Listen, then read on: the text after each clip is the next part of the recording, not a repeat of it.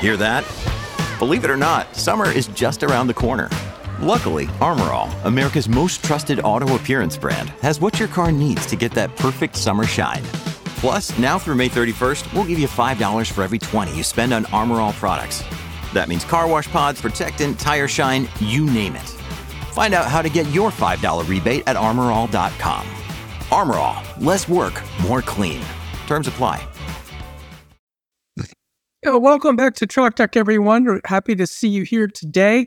We, uh, you know, it's funny. We're getting to the point now in this show where uh, we're ready to have some of our guests back. We've been at this long enough that some people in the industry are worth uh, second uh, second helpings, and we're going to see that today when we visit with Mike Roeth, who is the executive director of the North American Council for Freight Efficiency, and also Ken Marko, who is the sustainability senior manager at U.S. Foods. Uh, both of them, of course, Mike is the leader of this, are involved in the Run on Less Electric Depot program. This is a program that is looking at sort of a, a truth and truth and dare, if you will, for electric trucks, how they're charged, and and you know what we can learn and what we need to learn about it.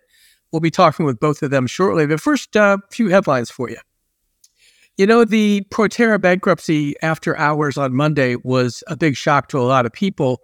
On Tuesday, most of the shareholders uh, headed for the exits, 88% uh, drop in the stock price. This afternoon, it's around 15 cents. Um, basically, we're learning now from filings that Proterra put in with the SEC that uh, the company is going to not even fight its delisting from NASDAQ uh, on the 17th of August. So I guess the advice here is if you still have any Proterra shares, you may want to just uh, take your loss and get out now. Uh, Proterra, for its part, hopes to stay in business and continue to supply customers uh, and pay them on a going forward basis. But uh, what's going to happen there, of course, is that you know all the debt that they have stacked up right now will sort of be frozen in, in the bankruptcy process. A couple of those customers, of course, are, are uh, Daimler Truck North America, um, which it's freighted out of custom chassis. You see on the screen here uses the, um, the Proterra batteries uh, for the MT50E, as well as uh, over at Nikola, the new fuel cell truck um, uses Proterra battery packs as well. So they're both, uh, you know, expecting to continue to get product from Proterra, but uh, you know that remains to be seen. Hopefully, that'll work out for Nikola. It's hugely important because they've already been through their own trouble with batteries, uh, having acquired and now liquidating Romeo Power, another battery maker uh, that just ran into you know hard times. So with those two in in the uh, in the bag, we also want to talk for a moment about Hyliion. Um, you know, Proterra, Workhorse, and, and Hyzon all uh, hinted at pretty desperate actions to stay in business this week, and then we get Hyliion today, which reported that its cash cushion is actually in pretty good shape. They ended uh, the second quarter with $354 million of, of total uh, uh, available uh, funds, both long term, short term, and, and uh, investments in cash. Um, it doesn't mean that things are going great there because you know they've had some delays, they've had uh, price increases, supply disruptions, a number of other things, but they're still planning to put out 30 of their Hypertruck ERX models this year to customers. Um, they have already gotten their NHTSA sign off for federal motor vehicle safety standards. They're waiting for CARB out in California and for the EPA to give them the all clear to to go ahead and, and sell trucks. Uh, interesting on the call today, though, that that uh, that uh, CFO um, uh, uh, said, you know, we don't have to go fast. Um, it's not fit for the best of us to go fast, and so we'll we'll take this as it comes. And one of the key things for Hyliion will be to see how the long term testing with customers goes here this quarter or next quarter to see just what kind of orders that actually generates. Okay, so let's welcome today's guest. Mike Roeth gets around to industry events as much as anyone. I don't think I've been to one where I haven't seen Mike. And he's familiar to most of this audience. Um, Mike has led the uh, North American Council for Fuel Freight Efficiency, excuse me, in collaboration with RMI, formerly the Rocky Mountain Institute, um, and helping uh, helping fleets save money and the environment, helping the environment through weight savings, powertrain changes, and specifically the Run on Less program. Ken Marko leads sustainability efforts at US Foods, which is participating in the latest Run on Less electric depot program. Gentlemen, thank you for being here today. Yeah, it's good to be here and good to see you again, Alan. Um, and I'm happy yeah. to bring Ken along. It's going to be a lot of fun. Ken, thank you. Yeah. Hey, Alan, Great to see you. Great to be here as well. It's always, always a Yeah, pleasure you to know, uh, it's- the barrel like. Well, Mike, you know a lot about panels. We know that. I've I've been to more than one or two of yours. Um, but this is your event, Mike. I mean, this is uh, you know we get into Run on Lessa Electric Depot, and we've written a little bit about it at FreightWaves, but I think this is more of an opportunity to let the audience uh, hear a little bit more about it. And when you were on with us in March, um, we touched on the subject a little bit, but I wondered if you would just kind of take us through this latest program, what you're trying to accomplish, and what you've seen so far. Yeah. So, you know, electric trucks, wow. Uh, five, six years ago, I'd have thought it would never happen. And here we are in the middle of it. Um, and in 2021, with the run, we, uh, we focused on a truck, one truck at each site. Uh, we're trying to, you know, understand can these electric trucks do their job? And then we had 13 uh, trucks in 2021 and run on less electric. And we found that they can. Um, but, you know, the issue then becomes all right, well, maybe, you know, myself, I can make one great hamburger, but can I go make uh, open a hamburger restaurant? Probably not. So that's a whole different game when you start to scale these electric trucks. So it came up with the idea of run on less electric depot. And what this is, we, we sought to find um, places, locations, you know, warehouses, manufacturing plants, and so forth that um, are scaling electric trucks now here in 2023. So uh, we found 10. Um, US Foods is one of them. We have Schneider and Pepsi and Penske and others, and they are all uh, participating. We went out and visited all 10 during uh, from June 5th to July 16th, interviewed 122 people at these 10 sites and learned a ton about what it takes to go from, you know, basically zero or one electric truck to, you know, Schneider's got 92 e Cascadias that'll be running in September when we actually go do the measurements. Um, Ken has 30. So um, this is not for the weak of heart. Uh, there's challenges here, um, but um, uh, they're making it happen, and in many cases, they're they're really enjoying the trucks. Drivers love them. Maintenance people are starting to appreciate uh, the simplicity of the trucks compared to um, you know some of the diesel powertrains. And um, you know, here we go. Um, the infrastructure is basically be, being put on site at the depot with these ten, so they're not talking really about um, you know public charging or other things. Um, but it's fun to see what's really going on. And um, we have four videos um, that are up of the 10. Uh, the fourth one will be up tomorrow morning, and um, it's exciting. Uh, here we go. Uh, we're learning and telling the, the rest of the industry what we're finding. When you went into it, Mike, what was the what what was sort of the the rubric that you were working from? I mean, you know, when you do your final report or whatever, what is it that you're looking to really show people? Yeah, well, first of all, electric trucks aren't for every heavy duty, medium duty application right now. So what we're what we're confirming is that it's for uh, smaller vehicles moving up into um, you know terminal tractors that run around yards and into what we call short and medium regional haul return to base, usually day cabs. And that's where it really gets interesting. That two to 300, 400 mile uh, range. Uh, we have the Tesla Semi at PepsiCo in the run, so we'll be tracking it. The video is already up. Pepsi's using that semi for up to 450 miles. So, uh, you know, but uh, a lot of the available technologies, available trucks are in that 200 to 250 mile range. And, you know, uh, how a fleet can utilize that when and, and take advantage of the electric truck can be challenging. So, one of the things we were really trying to figure out and what we're seeing really interesting results are is the fleets are figuring out how to operate maybe a 230 mile e Cascadia. Let me just say Schneider is a great example. They have 92 e Cascadias that they're doing uh, railroad intermodal support. And instead of the the driver being out all day making their runs and coming back with their diesel truck to hand off to a second driver overnight, they're using the 92 trucks and you know it may mean that uh, the driver returns in the middle of the day maybe five hours into their hours of service uh, and they swap trucks they get in a truck with uh, that has fully charged they drop off their truck that's less charged and they go about more of their day so my, my point there is we were and it's a great question you ask we, we were trying to find out you know, were these trucks limited by their range on a single battery charge in a driver's hours of service or not? Um, and some of the depots we're doing, we're really seeing some creativity there in how they manage the routes. Yeah, well, I know uh, when we've talked with Daimler to used that 230 uh, mile range, uh, we've talked with Daimler about that, and Volvo with its six batteries on it can get 275 or 285 thereabouts.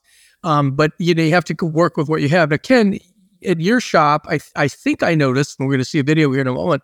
I think I noticed that you have e Cascadias as well. Is that correct?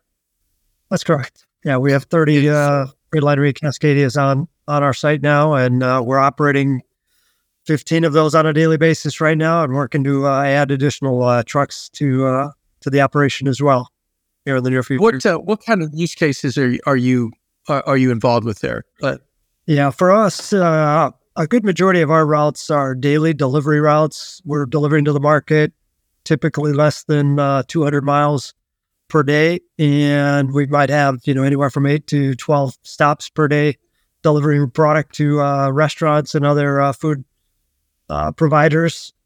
Um, but uh, what we found is that the electric vehicles are a great fit for our application because they've got the range capability that uh, meets the the the route distances that we're operating on, and uh, the drivers really like the vehicles. I've I've gone on ride-alongs with drivers and uh, had many conversations with drivers, and it's been great feedback. They really like how quiet they are and the, the power that they have, and the fact that they get get them home each day. Yeah, I remember riding with one of the uh, folks from NFI early on because they were an early tester, as you know, uh, with the uh, with the Cascadia. And I remember, you know, riding down not quite to the port in Long Beach, but uh, you know, just the whole idea. He said, "Yeah, I get home and I don't smell of diesel when I get home, and that's so appreciated at home." Um, let me ask you, Ken. Uh, uh, you know, the the whole idea of the electric trucks. What is it that you want to get out of Run on Less Electric Depot, and what have you learned so far? Yeah, I think the the Run on Less event is a great event. You know, it's it's it demonstrates the ability of fleets that are uh, introducing these technologies into their operations and doing it successfully, and uh, providing an example for other fleets that want to consider uh, these technologies for their fleets as well. So I think the things that I'm learning is that uh, it is capable to put these trucks into the operation. I think fleets need to understand what their operation duty cycle requirements are to make sure that that's a good match. But um, it's something that uh, they shouldn't be afraid of. These these trucks have the capability to support a lot of different applications. As Mike said, it's not for everybody, but you just have to understand what your duty cycle is. And I think we're demonstrating it now. One unique thing about us is you can see on the video there; those are temporary charging stations. So that's one unique feature that we've learned some uh, valuable lessons here is that it just takes a long time for the infrastructure sometimes when you're working with the utility company and trying to go through the permitting process and all there's a time factor that affects it. So i was able to go out and obtain five portable or uh, temporary charging stations to be able to support these vehicles before our permanent infrastructure is in place. We, we haven't installed the permanent infrastructure just yet so we've got five portable chargers and we're operating 15 of these uh, vehicles. So we've started to learn a lot more about the data uh, that's available with these vehicles uh, regarding the charging and all, and also learning some valuable lessons on how to charge multiple trucks uh, each day as well to be able to make sure we can operate them uh, and have them ready to go out each day. Well, and I, I noticed the ChargePoint chargers there in the video. Um, you know, and it's interesting because you know mobile charging, portable charging, a lot of these things, these stopgap measures, if you will, um, are, are pretty necessary uh, right now. Let me ask you both, though. We're getting more and more sort of chafing, if you will, about the lack of infrastructure uh, being available. We already have a few people that probably question do we really need to do electric trucks? Of course, if you want to operate in California, you know the answer to that. But but I guess I guess the, the question is, are we looking now at public charging? And Mike, you mentioned you kind of dismissively a little bit ago. Are we looking at public charging being a big piece of this, or is it all going to be yeah. behind the fence? So there's going to be uh, no, it's not going to be all behind a fence. There's going to be multiple ways to charge these trucks, and the the great thing about this is this this is going to happen in phases. Most things in life do, right? So we're going to have, um, we believe, and we're going to see, and I think our depot, we named it Run on Less Electric Depot because depot charging is what's first. So companies like, uh, you know, that are in our run, um, their, their trucks come back to base every night, and so that enables them to put the infrastructure on site, and that's really key. And uh, you know, one of the things that we're learning is it doesn't have to be a charger for every truck. Um, you can put a charger at every parking spot, pull the truck in, slow charge it, and um, that's a cheaper way to to accomplish this. Um, but also, you can have you know maybe four trucks for every charger. I mean, Ken's just talking here. He's right now doing three trucks per charger. So, you know, in his first 15. Now that, that requires you to move some trucks around from time to time, maybe, or maybe the duty cycles are such that they're sequenced where they come back to the depot and can do that. Um, but uh, that'll definitely be first depot charging, and then what we're seeing is what we call opportunity charging, and that's um, you know where you're out on your day, and maybe you can get a customer location to put a charger in, so you're constantly going to one site and you can uh, go there um, some people are doing opportunity charging back at their base, like I mentioned with Schneider a few minutes ago. Or, uh, you know, there's people like the Watt EVs and others. Watt EVs in our in our run as a as a as a depot, even though they're a little bit different and kind of a truck stop charging as a service location. But we'll see these very focused opportunity charging places that might not be publicly available, might only be for a few um, fleets to use uh, as a, as a sort of the second area, and then we'll get these like high corridor, uh, call it public charging. Maybe it'll be um, you know club charging of some kind of nature where you've got to have a subscription or something.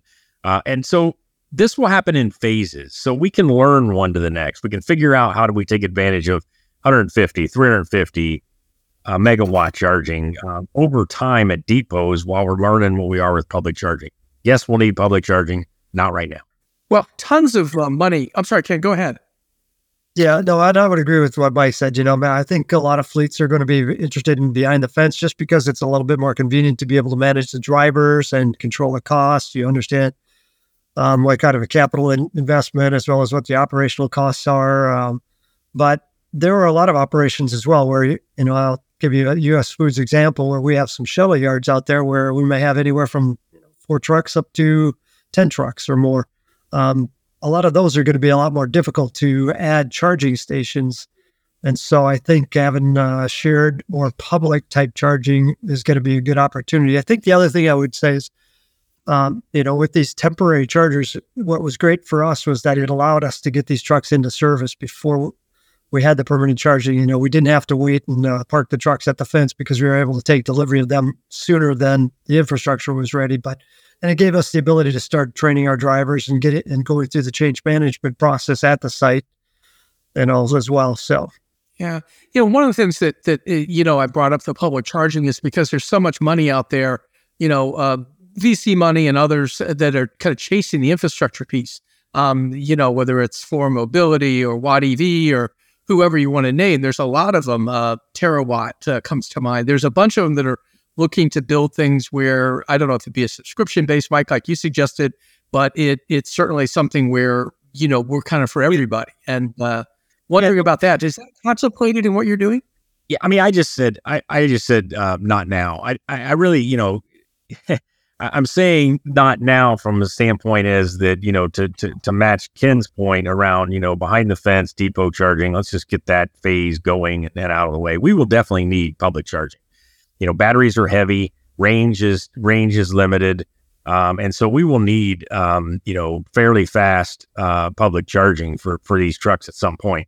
And so those that are working on it, both um, you know, in the labs, out in prototypes, and even building some of these locations, the Watt EV location that will be in the run, you know, they have a megawatt charger there now um, you know, waiting for trucks to be able to handle megawatt charging. Uh, you know, we, we can't charge these trucks that fast yet, but they're uh, they're ready to go. So I do think there's people on the very leading edge of public charging, and that's important.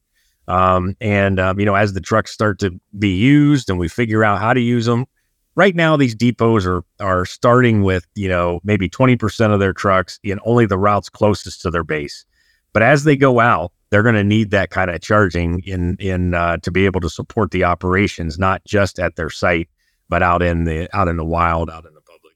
Yeah, it, you know, you mentioned uh, Tesla uh, being in the in the uh, run on less uh, electric depot program, and you also mentioned 400 to 450 miles. Uh, there aren't very many trucks right now that can do that. None actually, um, except for the Tesla, which I think is at 750 a kilowatt charging rate at this point. Um, so it could presumably use a megawatt charger or something uh, close to it. Um, how quickly, from what you're finding now, uh, and what is the need for getting, you know, higher power charging out there? You know, we're working with what we've got today. but yeah, I mean, so uh, the semis are used in Sacramento where they have what they call transport. So these are longer runs from uh, you know bottling companies to distribution centers in the in the Pepsi beverages network. So they will leave and do a couple hundred miles, drop something, do another couple hundred miles, uh, or maybe 50 miles, drop some more, come back to base. So they are doing long distances, and and at Sacramento, they are uh, in many days slip seating those trucks. So those trucks come back to the base and they hook up to the Tesla chargers and they get that 750 kilowatt for maybe 45 minutes, and they were able to you know fill up a lot of that big battery on the Tesla semi in you know 45 minutes to be able to get back out on the road and do another two, three, four hundred mile run. So um, you know, yes, the uh, the semis are only only delivered a few. They're only at um, PepsiCo locations, one Frito Lay and one um, beverages, uh, and they're uh, they're testing them and making them work. I mean, they are definitely uh, a longer range uh, vehicle that um, you know makes us all think that it can be done, and that we're just getting started. You know, this 200, 230, 250 mile range heavy duty tractor. I don't think we're going to stop there. Um, and if you fast charge them, uh, you know, you can get actually more miles in a driver's hours of service than you can on the single charge. Right. Well, you know, the the the, the 400 miles, let's just call it 400, uh, that the Tesla can do right now sort of gets us into the question that I have to ask you, even though I know it's not part of this year's uh, event, and that is uh, hydrogen. Is it finally time for hydrogen to make inroads into trucking? I mean, we're getting very close to having the Nikola trucks out. We've got the first of the uh, Hyundai XCIENTs coming into Oakland, I believe, uh, pretty quick here. Um, is it hydrogen's time, or, or, is that still sort of a nah? I don't buy it. No, I, I think it. I think um, in our look at it, uh, the battery truck, as wonderful it is, and it works for many fleets like Ken's and so forth, it it's going to be difficult to get into that, you know, high weight, high distance trucking. So we do think hydrogen fuel cells will be an answer for some of those particular duty cycles, um, especially when you're into team drivers or into slip seating, like we were talking about. Having said that, it'll be a matter of how much, right? So is that 5%, 20%, 30%? And so how far the battery electric truck can be can go with weight sizes, fast charging, uh, durability, and so forth. Because a hydrogen fuel cell truck comes with a lot of complexity that's not in a battery truck. I mean, basically, you're extending the battery range. Now, you can have a much smaller battery pack. But um, you know, you have a hydrogen fuel cell on, you've got tanks, you've got a lot of uh, cooling that you don't have in battery electric. So the trucks get more complex. Uh, the a lot of discussion about green hydrogen versus other, um, you know, more carbon intensive hydrogen. So a lot there, but we do think it's part of the answer. We just don't know how much of the I don't know. Ken might be able to yeah. chime in a little too all over this. Yeah, I want, I want to ask you, Ken. Uh, you know, I can't imagine on on you know distribution like you're doing now that that hydrogen is much of a factor. But what do you think? I mean, do you see a day when that becomes part of the mix for you? I, I do. Um, you know, but I, I've a, a, good majority of our routes are going to be 200 miles or less, so I I can approach those with battery electric and meet meet the uh, the functional need. But there are also some routes that are longer than that. We've got some some areas of the country where we have we we average over 300 miles a day with our trucks, and so in those cases, we're going to have to consider other technologies. You know, and and, and right now there is no silver bullet that you know battery electric just can't meet the needs for all of the different uh, applications. So we've got to look at the other technologies, and I think hydrogen could have a place in it uh, in in the fleet in the future for some of the longer routes. I think for the shorter routes, battery electric is uh, is going to support us uh, hundred percent. It's interesting. The routes, uh, hydrogen definitely be an opportunity. I'm sorry, I interrupted you there. Ken, finish up. What was it? Yeah, no, I think it was, it was interesting. Yeah, did it again. Go ahead. I was just going to say this morning that, you know, Hyliion, which is doing the, the sort of the hybrid approach with the natural gas and electric, said that it's going to go to a day cab. Uh, they've got uh, an issue with certifying the Cummins X12N uh, after 2024. So they're going to go to a day cab and take the X15. Um, some of these other technologies, I just throw them out there. I mean, I don't know that that's a, a good solution or not. Um, guys, thank you so much for being here. It's been terrific. Uh, Mike, I wish you the best as you get this down the road, uh, finish up in September, I guess. And Ken, thanks so much for being here. It was a pleasure. Thanks, Alan. Great. All right, guys. Uh, next week, folks. Next week, special guest, really, and I think so anyway. I've known him for for decades, really. But Steve Girsky, the third CEO at Nikola in the last year, uh, will be our guest. Um, Steve goes uh, way back in the industry. He was, of course, instrumental in the in the uh, um, bringing public of Nikola back in 2020. He's been through all of the bumps that have uh, occurred, and there have been many. Um, but now uh, he's stepping in. The board decided when uh, Michael Lohscheller had a family issue back in Germany and, and resigned that uh, the board said, well, you know what? You're our succession plan, Steve, so go get him. We're excited to catch up with him next week and, and hear his plans as sort of the operations guy now um, as they get ready to bring about the fuel cells. And folks, we've moved the format or the, the platform for Truck Tech over at all of the FreightWaves shows over to YouTube. You can find us there. In fact, the whole playlist by hitting uh, shows and then going to Truck Tech, and you can get a full playlist of all of our episodes. So we look forward to having you do that, and we hope to see you here next week. Thanks for joining.